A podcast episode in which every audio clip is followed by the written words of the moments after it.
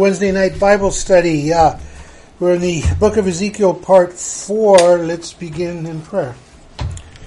Lord, we uh, again honor you with our presence. Lord, we ask that, uh, Lord, you allow us to um, remove the day, Lord, and the troubles and the trials and the concerns of the day, that we might focus on what you have in your word for us this evening. Lord, that we want not just knowledge not just understanding, but we want we desire wisdom and application.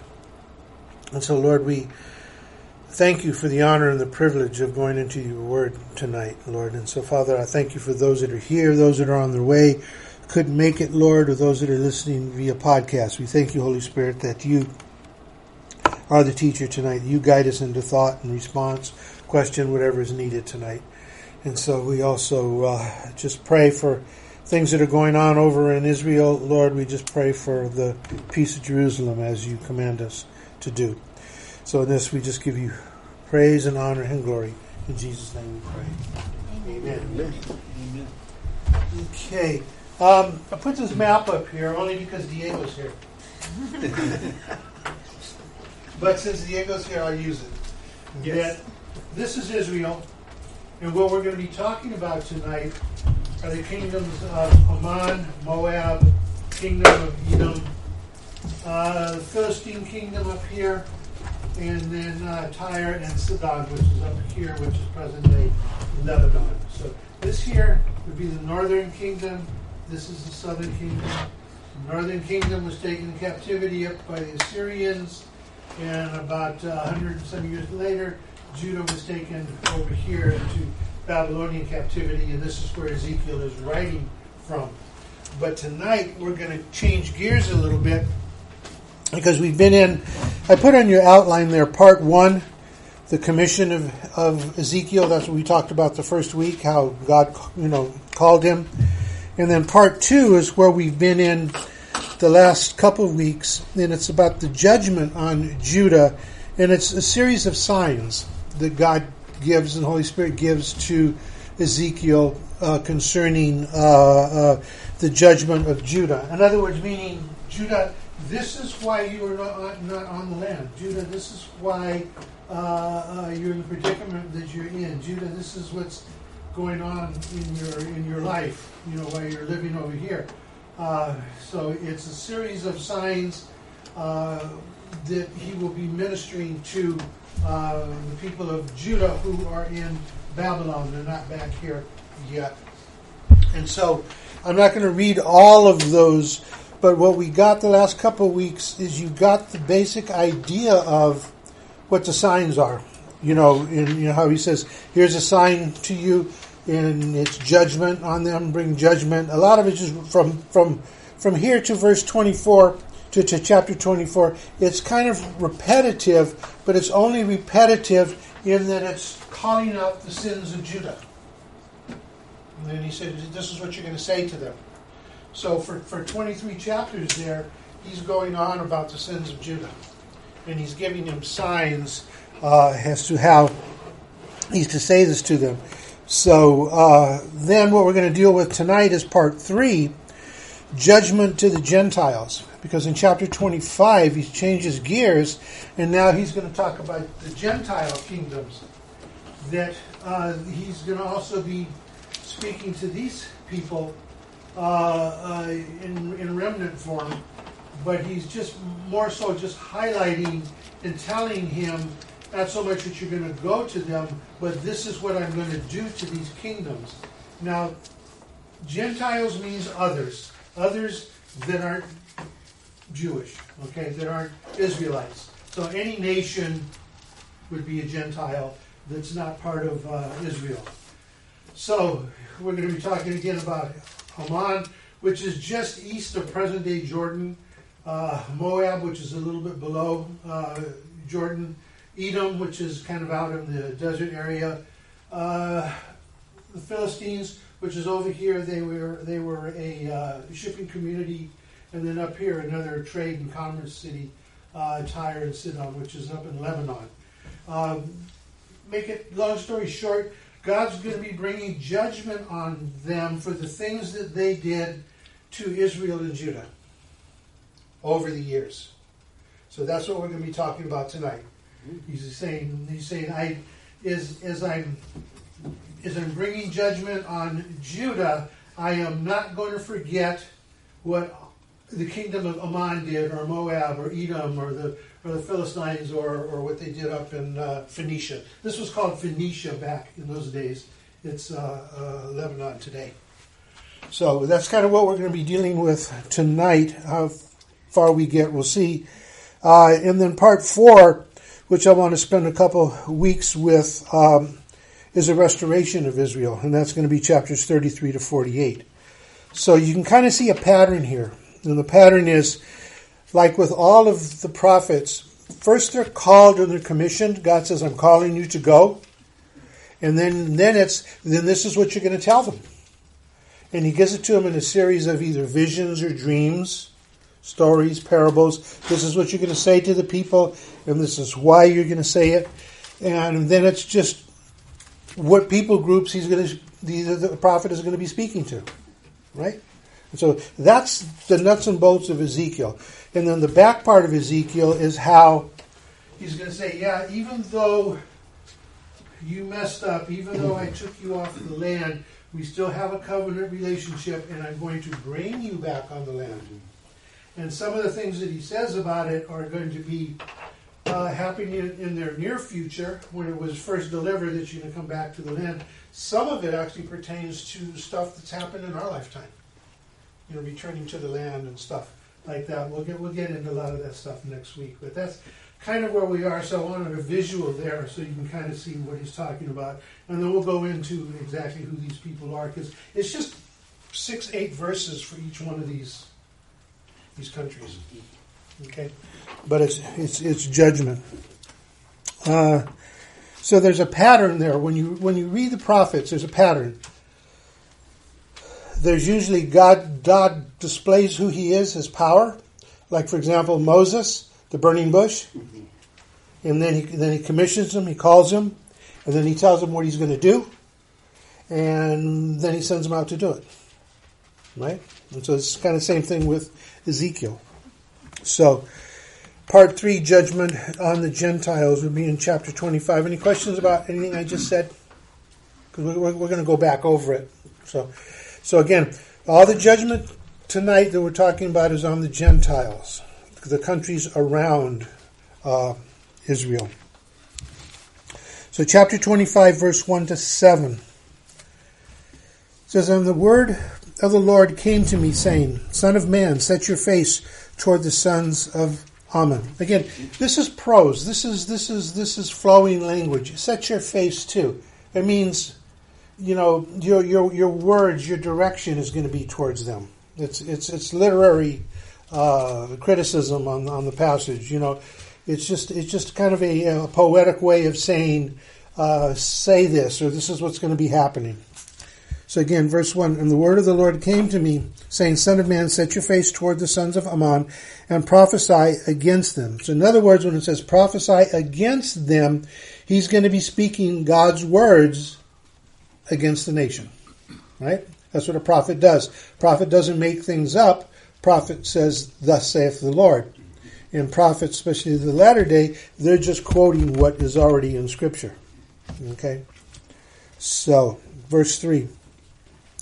And say to the sons of Ammon, which means the children of, Hear the word of the Lord God. Thus says Lord God, because you said, Aha! Against my sanctuary when it was profaned, and against the land of Israel when it was made desolate, and against the house of Judah when they went into exile. Therefore, behold, I am going to give you to the sons of the east for a possession. And they will set their encampments among you and make their dwellings among you. They will eat your fruit and drink your milk. I shall make Rabbah a pasture for camels, and the sons of Ammon a resting place for flocks. Thus you will know that I am the Lord.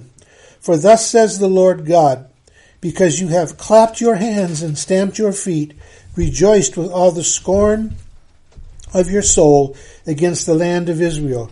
Therefore, behold, I have stretched out my hand against you, and I shall give you for spoil to the nations. I shall cut you off from the peoples and make you perish from the lands.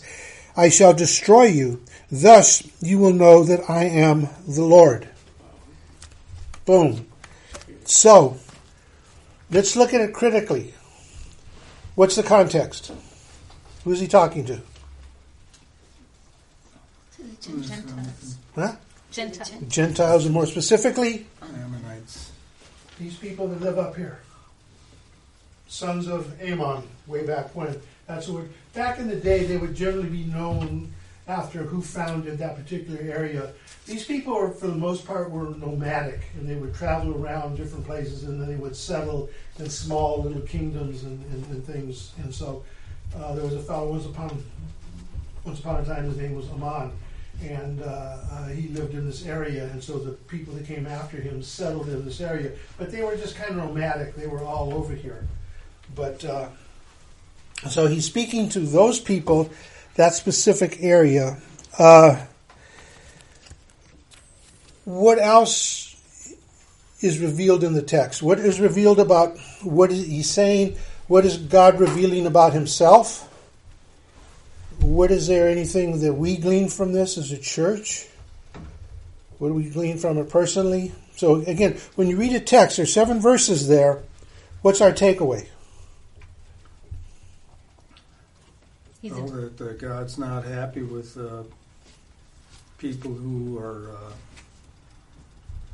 unhappy with Israel, or enemy toward, or joyful at their uh, uh, suffering. Yeah. God is saying, God is saying, because you were happy because my people were taken off the land, you know, you didn't have compassion. I'm going to what? I'm judging you for this. Right? What else?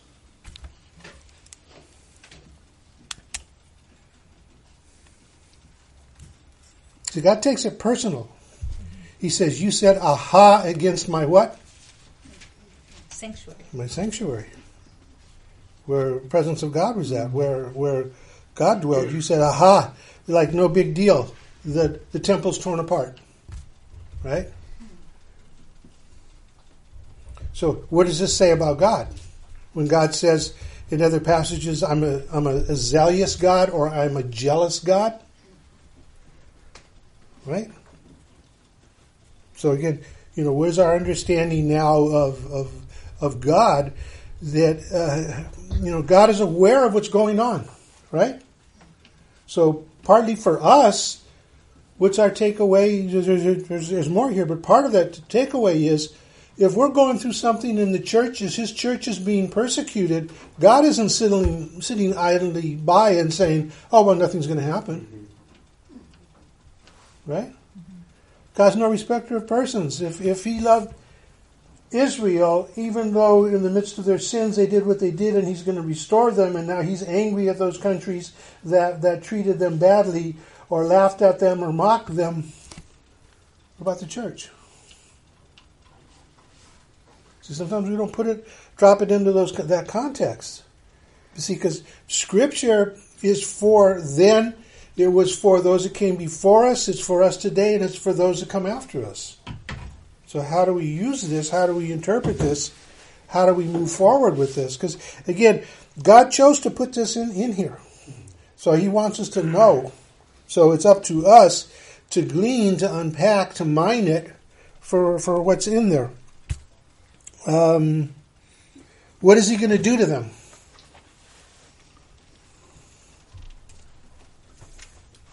They're not going to be a nation anymore.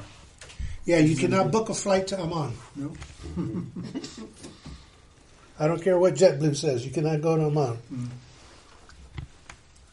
They You don't can get- go to the remnants. They don't get representation in the United Nations. Yeah. So in other words, you're you're you're just, going to go back to being nomads. You know, there's pe- people that could trace their heritage back to that, uh, but they're they're camel jockeys. today. Did they occupy the land? Is that part of the reason they were happy about the Israelites being? Uh, No, they were just they were just mocking from the scriptures is they were just mocking what was going on. Later, these here are more guilty of the way they actually treated them, and then what the people up here actually wanted to do down here. These guys were just laughing. These guys were just, you know, look at that. In other words, th- think about it this way. Scripture says Jesus is seated where? Right hand. my father. Okay, but when Stephen is stoned, He stood up. he stood up. What made him stand up? And we talked about that when we were, you know, God's active, involved, and sees the persecution, sees what's going on. You know, active standing is an active position. You know, and one of the things we brought out, what was he doing standing out? And one of the things was he was welcoming him to heaven because he was he was going to die. But you know, you know, God sees what's going on, and so when we feel that sometimes uh, persecution against the church, which is going on today, and it's magnifying and it's getting worse, God sees. You know, and the guilty will not go unpunished. You know, and so, but the same way, we have to realize that the church could sometimes find itself in Babylon in a sense, spiritually, because we're not doing what we should be doing. But God will always allow us to return and do what it is we're supposed to do. Okay? Uh, yeah. Um, I think he also uses them as an example because he says that you know he takes everything from them, Mm-hmm. but that he will destroy them and you know they'll, they'll be the spoils of other lands. But Well, so that he will know, so that they will know he is He is the Lord. Who's forcing the action? God. God. So, who who who who directs the action from "Let there be light" onward to the edge of time? It's God. It's not humanity. It's God. Right? We're following God. Jesus said, "Come, follow me." He didn't say, "Come and we'll vote in what direction you want to go." It's a kingdom, right? That, that, gives directives, and we're to follow those directives. Uh,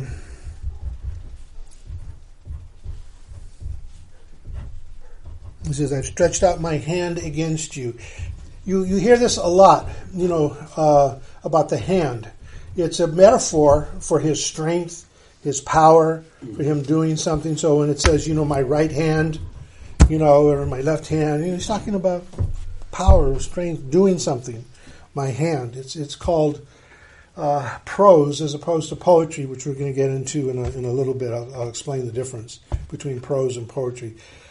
Prose is written more like block, like the way it's written on your pages.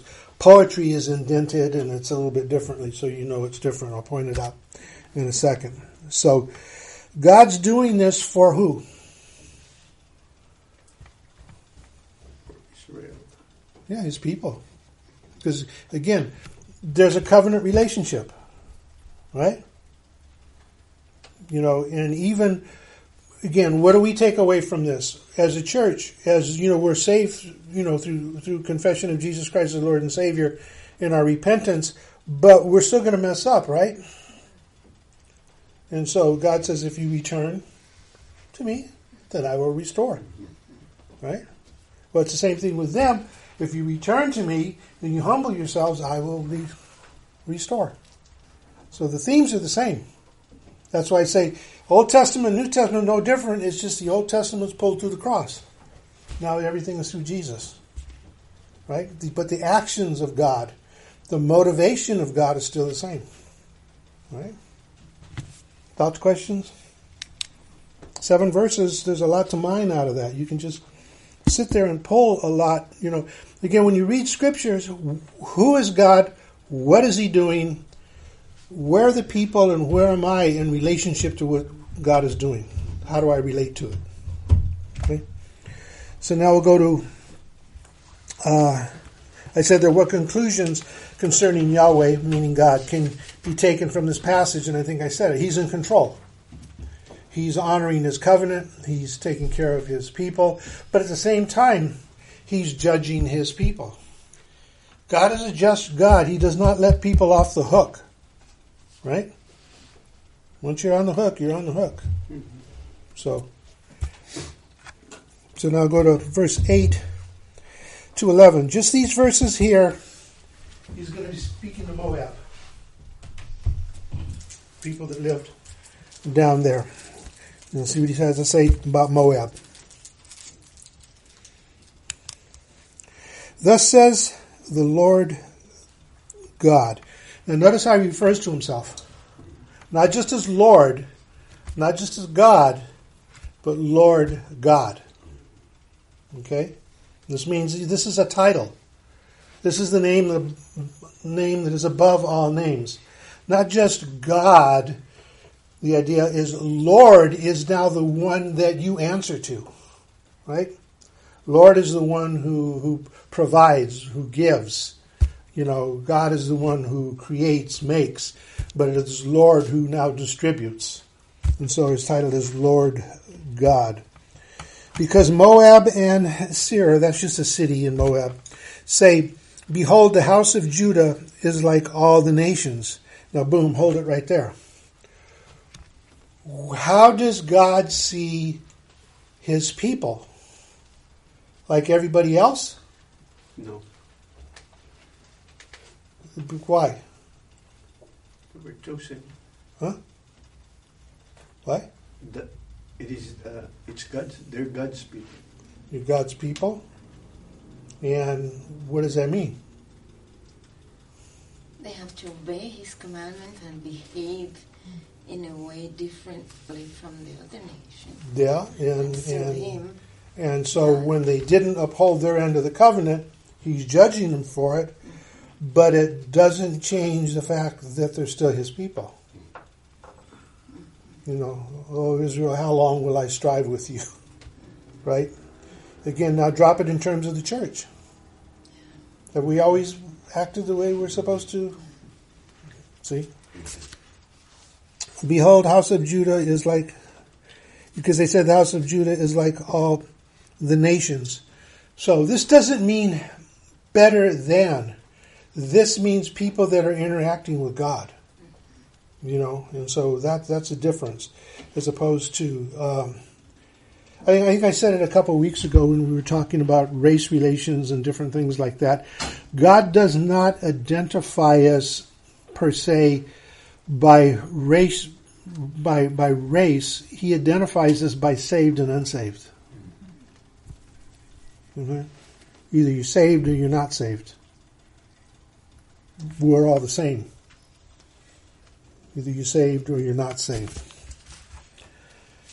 Therefore, verse 9, behold, I am going to devise, I'm going to deprive the flank of Moab of its cities, of its cities which are off its frontiers, the glory of the land, Beth Jesmoth, Bel Meon, and Karathiam. That's just cities that were there along the trade route. I will give it for a possession along with the sons of Ammon to the sons of the east, and the sons of Ammon may not be remembered among the nations. Thus I will execute judgments on Moab, and they will know that I am the Lord. So where is Moab today? Nowhere. Same place Ammon is. Mm-hmm. There's just remnant, but there's really nothing out there. That's really nothing of any uh, of any use, any significance. Even uh, uh, yeah, this is uh, even present day Jordan. There's not a lot going on in Jordan. He's not dealing with Jordan in this particular passage, but he's dealing with them right in here. Jordanians come on a lot later. Uh, let's see. So the context of the passage judgment on Moab. And uh, uh, why? because Moab said, Behold, the house of Judah is like all the nations. No, we're, huh? we're not like all the nations. As a Christian, you are not like all other people. You are saved. You know, when he talks about we are a people for his own possession, right? We are a people for his own possession. Two places in the Bible God says we're peculiar people. He says it in the Old Testament, and the word peculiar, as it's translated from Hebrew, means something that's special to you, something that you want everyone to see. Almost like, you know, that little baseball trophy that you won when you were in the third grade. You know, you want everybody to see. So it's, it's got the place on the shelf, right? Kind of thing. So peculiar means it's something that's it's special to you. It's something that you you you you want people to see. In the New Testament, and it's in um, I believe it's First Peter, and I think it's in Revelation, where it says you are a peculiar people for God's own possession. The peculiar there, as it's translated from Greek, means something that you paid a price for. You following this? Old Testament, they were God's people, but the cross hadn't happened yet. Mm-hmm. Once the cross happens, now the people that are God's are what? He paid the price for our sins. So that same word peculiar is different translated from Hebrew as it is from Greek. It means now you purchased it, bought it, it's yours. And you still want to, you know, people know who they are. So that's why when he says we're a city, we're supposed to be a city on the hill, we're the salt of the earth. That's what we're supposed to be, and God's expecting that of us. It's like our children, right? We want our children to represent us well, represent the family well, and you know because you're you're a branch off the tree. Okay, well, same way with us as, as Christians, as believers, right? Thoughts, questions? So the Moabites, in another another way of saying it, they were saying, "Oh, look at those people; they're no better than us. Yeah, You know, there's nothing special about them." right, right. Okay. And see, in in God's eyes, what's special is that you have to think of in terms of where we are today as, as, as Christians. My son died on the cross. God died on the cross for us, paid the price for us. And so now to belittle and say, hey, just like everybody else, anybody can get to heaven. There's many roads that lead to heaven. See, that negates the cross. That negates the suffering. That negates the sacrifice. And so, and so to say that, that's like these people saying, well, you're just like everybody else. Hey, we're all the same. So by saying that, they're also saying their God is nothing. Yeah. Yeah. So, you know, uh, understand your understanding of God, that God created all things, and you know, you know the story of Job. When Job starts complaining about him, his circumstance and this and that, and then all of a sudden God goes into his resume. Well, where were you when I did this? Where were you? And right away, Job wants to. Okay, I don't know. I'm good, God. Me and you, right? But you know, as God said, you know, I did all of this. Salvation is not something we thought of. God thought of it. God gave it to us. It is that free gift. So again, this is what I love about the Old Testament because a lot of times you you get more into the nature of God in circumstances and why He judges and and, and how He sees what causes Him to judge. Right? And it's not just those big sins. We think, well, I didn't kill nobody. No, but no, but you laughed when my people were taken. You laughed when my holy mountain, my temple, was destroyed. You showed no remorse for anything that was going on. You you didn't care. You know that's God judges those kind of things. By the way, this story is also in Obadiah.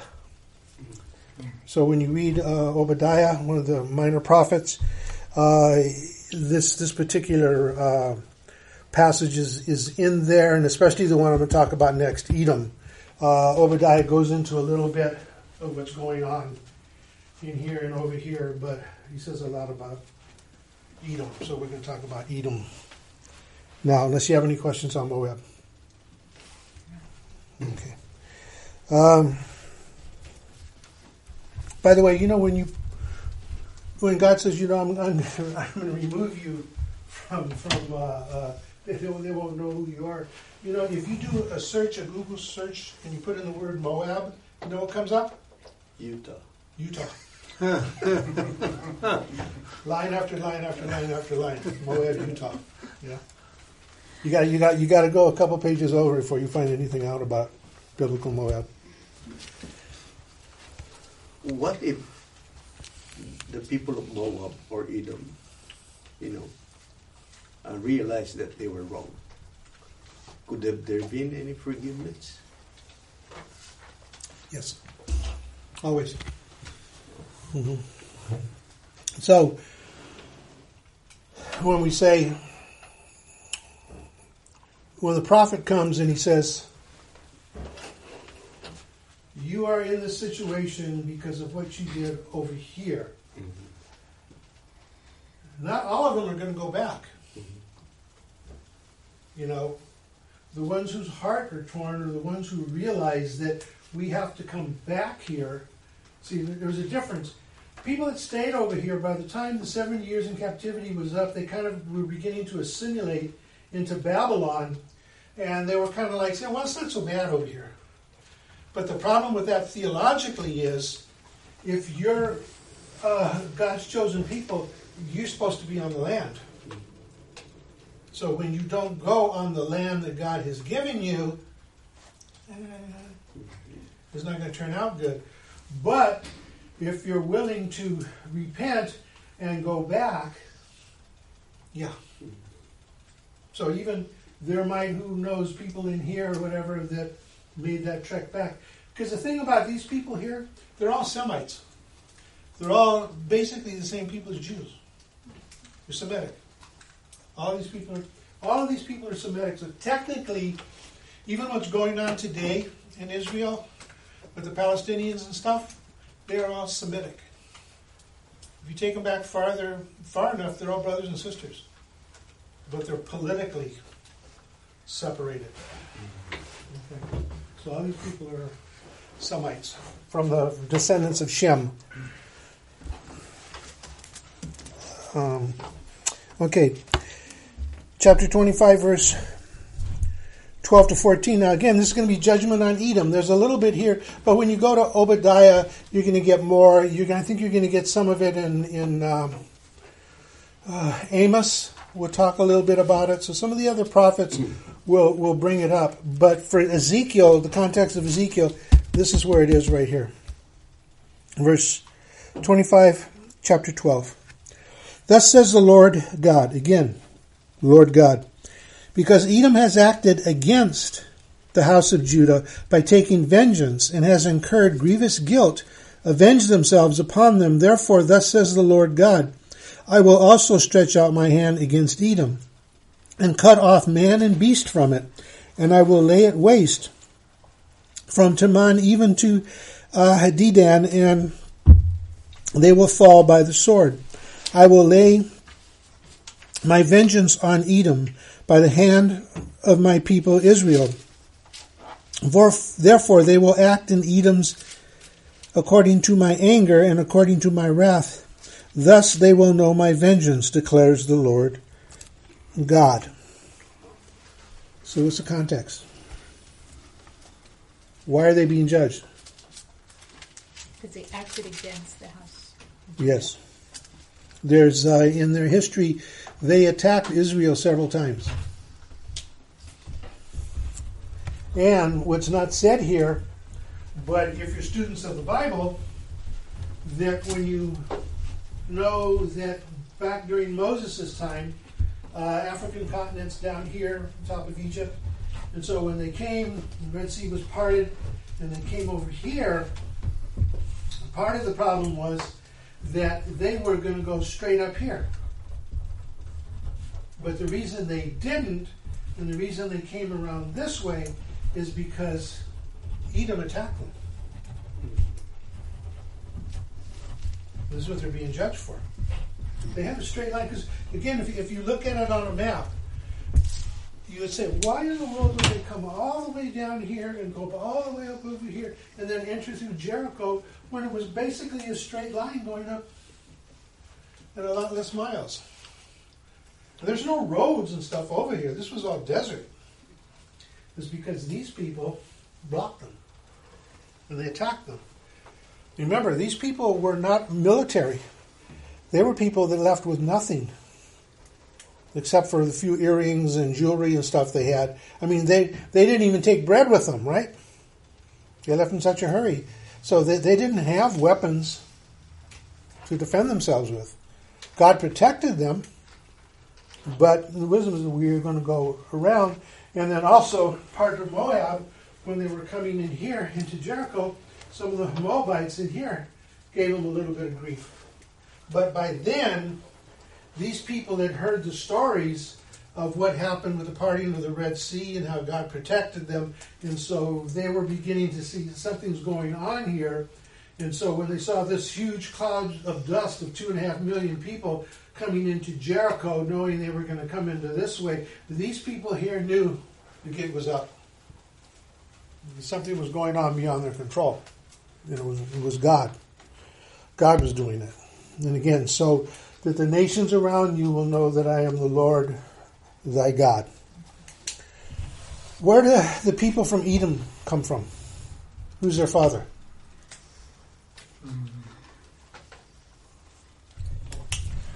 Give you a hint. Edom means red.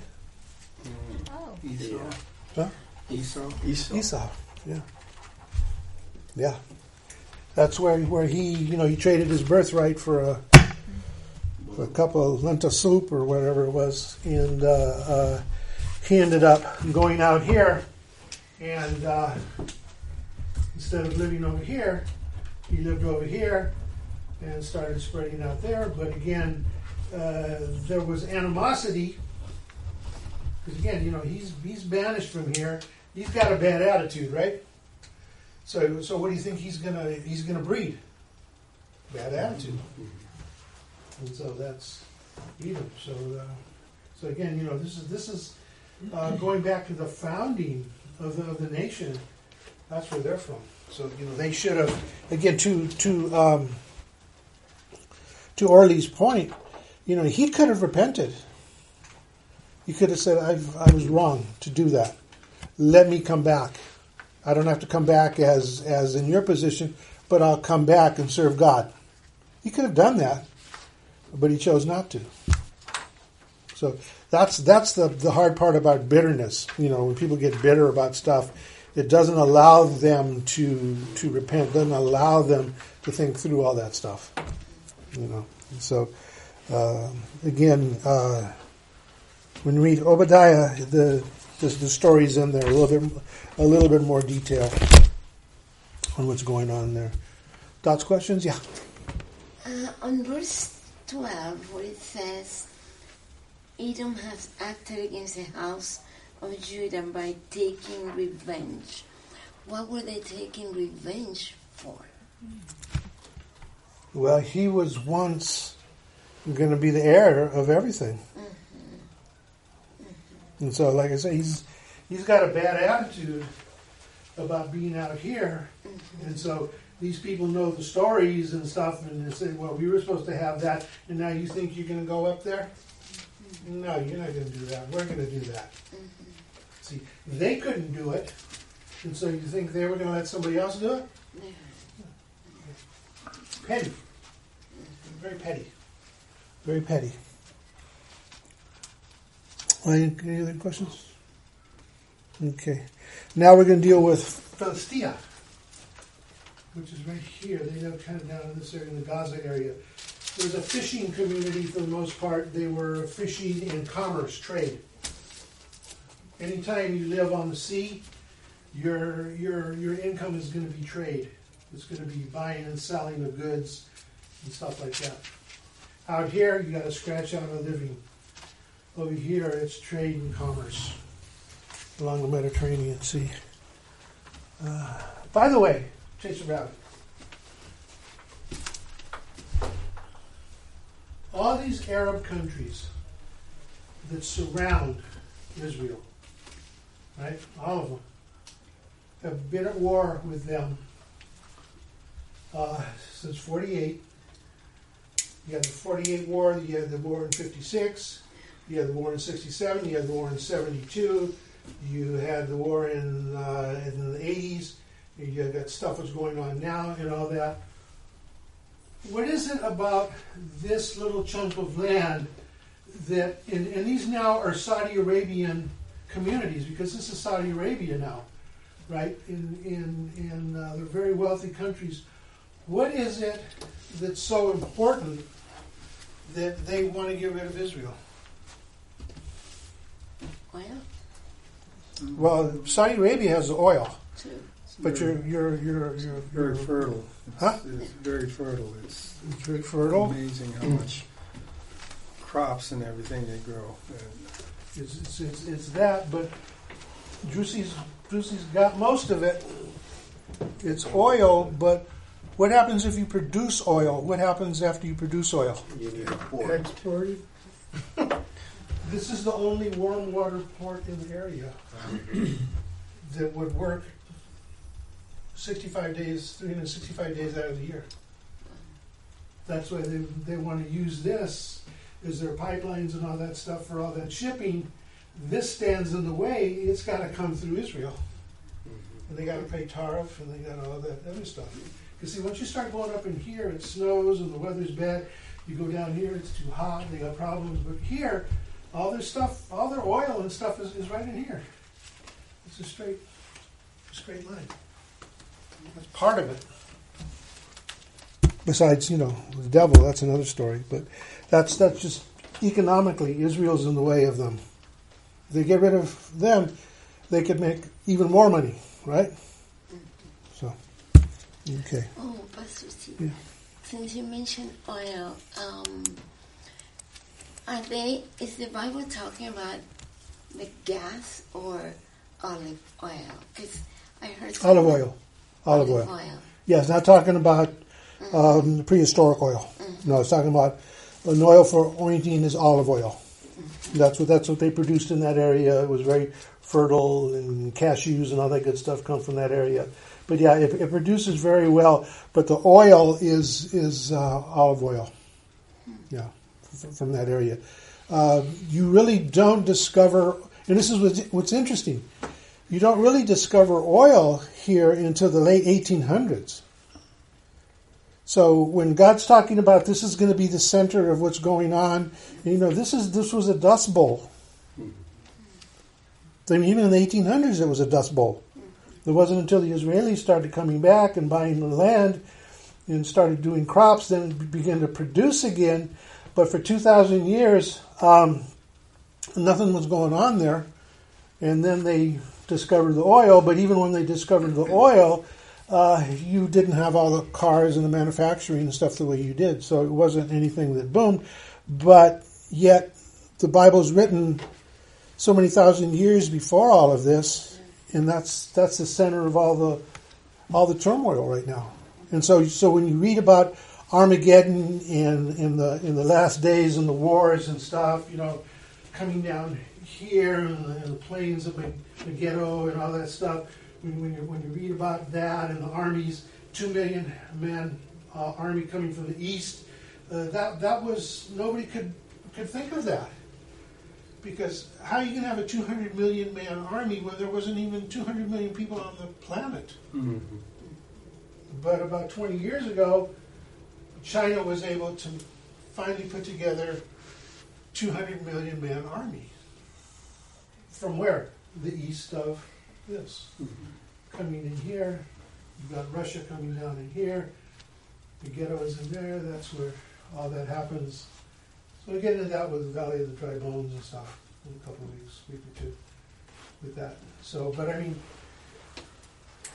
if you're reading end time events in, say, 150 years ago or 100 years ago, you're looking at it and you're going, no. No, that's just a bunch of dust and dirt. Who's going to care about that? And then all of a sudden, all that oil, all that stuff's going on there, and, and now, now where's the balance of wealth? Right? So, um, yeah, it's crazy. Any other? Chapter 25, verse 15 and 17. This is Philistia. Thus says the Lord God, because the Philistines have acted in revenge and have taken vengeance and scorn of soul to destroy with everlasting enmity, therefore, thus says the Lord God, behold, I will stretch out my hand against the Philistines, even cut off the Cherethites. These are people from Crete, by the way. They had, which was an island. They lived there. Um, this is actually uh, people from Crete. And destroy the remnant of the seacoast. I will execute great vengeance on them with wrathful rebukes, and they will know that I am the Lord thy God when I lay my vengeance upon them. Again, they caused the Israelites a lot of a lot of grief in this area, in, in here. They did attacks, they did different things and, and stuff uh, over the years, and so that's the judgment that's coming on there. And uh, the book of Amos tells the story. So if you read Amos, you'll get more detail. But the detail you're going to get is why God's pouring his wrath out on them because of what they did. So Amos uh, goes along with that particular passage. So the context again is judgment for what they did against the Israelites. Okay. Now, what I'm going to do is I'm going to explain the next two. Not explain, I'm going to explain. I think I said explain, I'm going to explain. From Ezekiel chapter 26 to 28, it's judgment on Tyre. And, and this is in Sidon, this is up here. Another port city. Up here, trade and commerce. And what you find out when you read those passages is they were happy to see Israel go because they wanted to come down and now establish commerce down here. They wanted to take over and, and they wanted their, their trade routes because there was there's several trade routes to come through here leading down to Egypt. And so they wanted to take that over and so these were commercial people and so they were they were looking at, at in a sense of warfare or an opportunity to now to come and take this land and, and, and build their empire. So this is Lebanon. And uh, uh, so let me read something from this. Let's see. But this is what's going to happen. You know, it talks about, you know, all the things that they did, but in chapter 28, verse 25, God says this 28 25. Thus says the Lord God, When I gather the house of Israel from the peoples among whom they are scattered, and shall manifest my holiness on them in the sight of the nations, then they will live in their land which I gave to my servant Jacob and they will live in it securely, and they will build houses, plant vineyards, live securely when I execute judgments upon all who scorn them around about them. Then they will know that I am the Lord their God. So he says, you know, these people that laughed at you, these people that wanted to take over your land, well, I'm judging them for that because I am judging them, and they will know that I'm still here. I'm still operating here. I'm still protecting this land. And notice, he doesn't say when they return from Babylon. He says when they return from the nations from where I have scattered them. Now, from 70 AD, when the Romans destroyed Jerusalem, the Jews were scattered and dispersed throughout the world. So for 2,000 years, they did not have the homeland. And then, but he says, but I will bring them back. So May 15th, 1948, they established the nation again. And we're, and we're, we're, we're benefactors of that.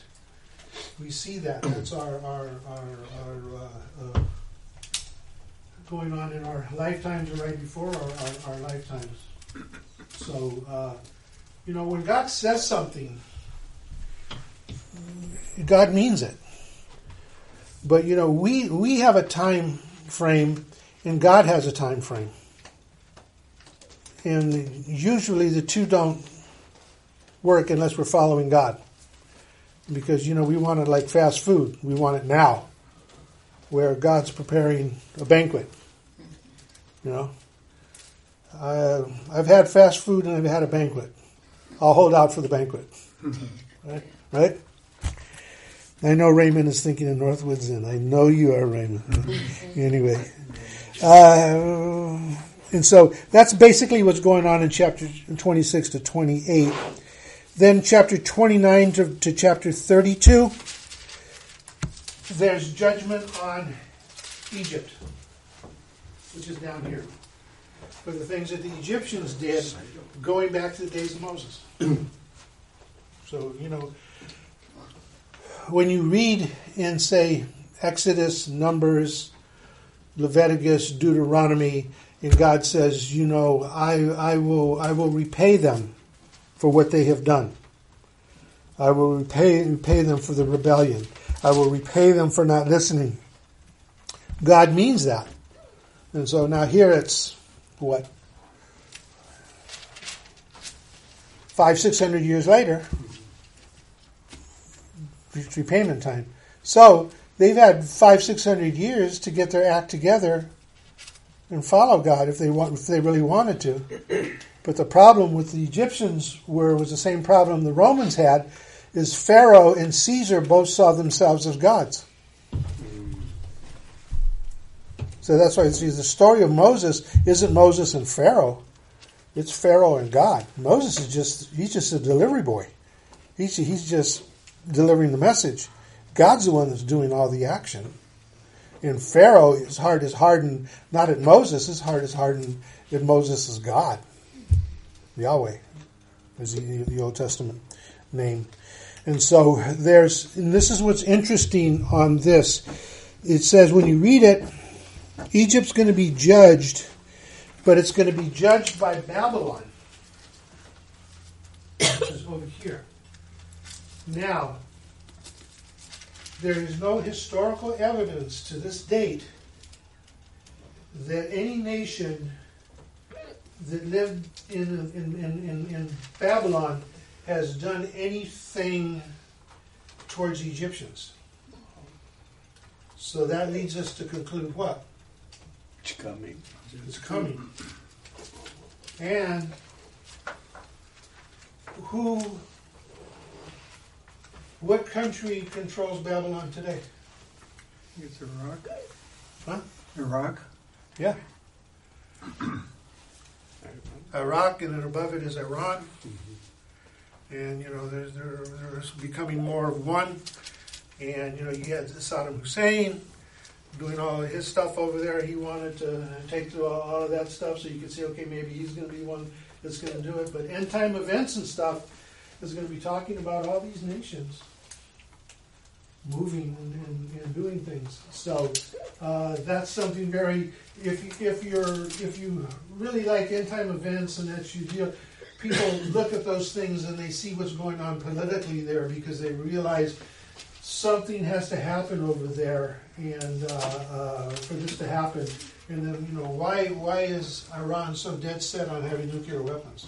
You know they're, dead set on it, and so. Uh, you make a peace treaty with these people in, over here who haven't recovered uh, since you know Saddam Hussein. Not that they have been so great under him, but you can see an alliance developing there, and maybe that will happen because it does say in, in Revelation, I believe it's Daniel. It also talks about the Babylon of old mm-hmm. will return.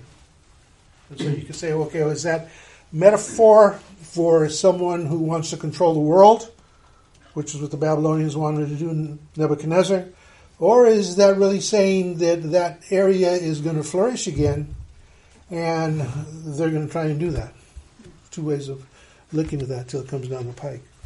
So that's what's going on from 26 to, to 32. It's just basically talking about the judgments because you, you did this, you did that. So you know, it's, it can be tedious reading at times, but that, in a nutshell, is is what it is. So, thoughts, questions? Was this before or after Solomon? After, After. after um, Solomon was right before. And this is interesting about Solomon. Solomon Solomon is referred to as what in the Bible? The voice. Wisest wisest man. The wisest. Wisest, and we have stories about that. Okay, but his sons, as soon as he dies, what do they do? Civil War. Civil War. They brought civil war. So under David and then Solomon, this was a united kingdom. As soon as Solomon dies, it becomes a northern and southern kingdom. If he was so wise, why didn't he get his kids? You know, and there was jealousy, there was fighting because you know he had mm-hmm. wives and he had kids all over the place, and so you know there was this all this rebellion stuff going on. So for 450 some years, you had a divided kingdom before you get to this. This all happens at the end of the divided kingdom. So yeah, Solomon is before all of this. And so when you get to when you get to the the prophets, uh, the latter prophets, they're more speaking towards the end of the life of mm. Israel and the end of the life of Judah, because at that point God's getting ready to bring judgment for the hundreds of years where they haven't obeyed God. Yeah.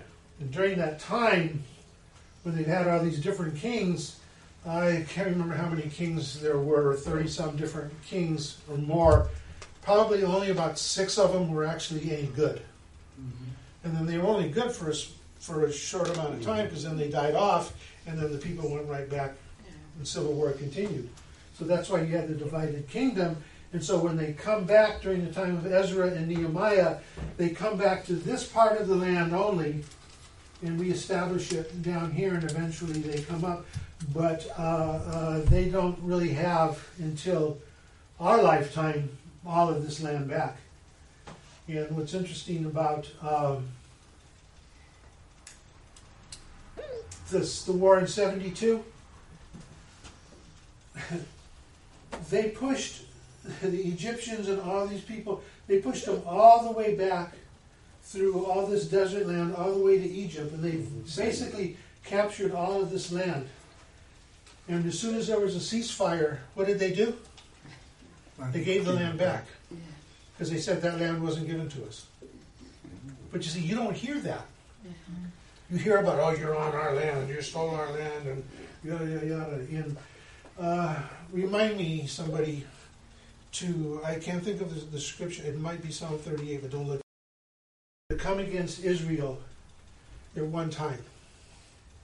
And there and, and all these nations, all these all these if you know anything about Arabs, Arabs can't agree on anything. they they cannot agree. I mean it's just they cannot agree. Only one time in history did they ever agree to anything, and that was uh, uh, in '67 when they decided they were going to attack Israel uh, on, on on the Holy Day and you know they call it they call it the Six Day War, but it was basically over in six hours. Israel beat them so bad, and they recaptured Jerusalem. Uh, you know, but uh, uh, Psalms talks about it and it names all these nations not by these names, it names by their old names. And so when you read it, you don't realize it's all these nations, but it's all the nations that came against Israel in the Six Day War in '67. So, thoughts, questions? Yeah, but Huh? Solomon was also a friend of. Uh, that's why I asked if it was before or after, because Solomon used to be a friend of the king of Tyre. Yes, yes, and Solomon also with the Egyptians down there, because that's where the Queen of Sheba was from, and the other nations. And that was a wisdom of Solomon. Was if you're going to prosper and you're going to have wealth, and you, you, you make peace with those around you, and and those around them realize, oh, he was strong. He had he had the force that, that you know he could have come against all of them. But yeah, yeah. To your point, he he made treaties with all these different people, and so as soon as his his sons came in, because they thought they were bigger and better than, than dad. And that generally is not the case, especially in my house. No, I'm just kidding. I'm just kidding. so, but yeah, that's that's that's a good, a very good point. So, any other questions, thoughts? So next week, I want to pick up and go and spend a few weeks on this the restoration part of Israel. And this is when we get into the valley of the dry bones and all that stuff, and we get into some end time stuff. So we're going to walk through all that. Okay? So that's where we'll be next week. Chapter starting in chapter 33, restoration of Israel. So we'll spend a couple of weeks doing that at least. We'll get through. So Ezekiel making sense a little bit here? We good? Okay. It's just it's just a book of judgment, and it's on on particular people for a particular reason. And people are off the land, but they're going to be coming back to the land, and that's basically the story of Ezekiel, per God's plan. So let's pray. Lord, we just thank you, Lord, again for opening our eyes to see, our ears to hear, and our heart to receive what you have for us, Lord. We thank you, Lord, again for the scriptures, Lord. We thank you for the Holy Spirit that opens our eyes to the scriptures and our ears and our heart to receive. So, Father, we thank you, Lord, that as we leave the sanctuary but not your presence, you continue to strengthen us and guide us and watch over us, take care of us, Lord. We speak a word of healing for Pastor Gigi, Lord, and others in our congregation that are going through anything, Lord. Uh, we just thank you for that, Lord, and we just thank you that you help us get back to uh, evangelizing our communities, Lord, and uh, spreading the gospel, the good news in our communities. In Jesus' name we pray. Amen. Just an